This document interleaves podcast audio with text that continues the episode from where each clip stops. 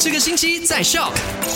Hello Hello，你好，我是 Alina，来到了今天星期四九月二十四号，当然也是要跟你 recap 下昨天的麦快很准，跟你聊到的三件事情。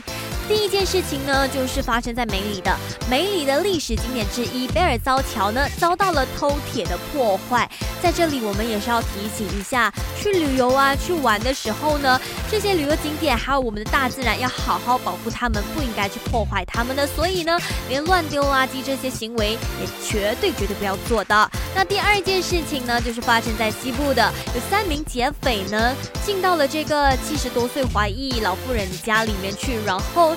抢劫了，最近真的有很多这种抢劫案，所以希望你自己保护好你贵重的物品。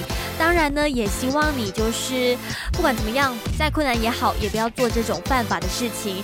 那最后一件事情呢，是发生在古晋的，有一名十六岁的女生。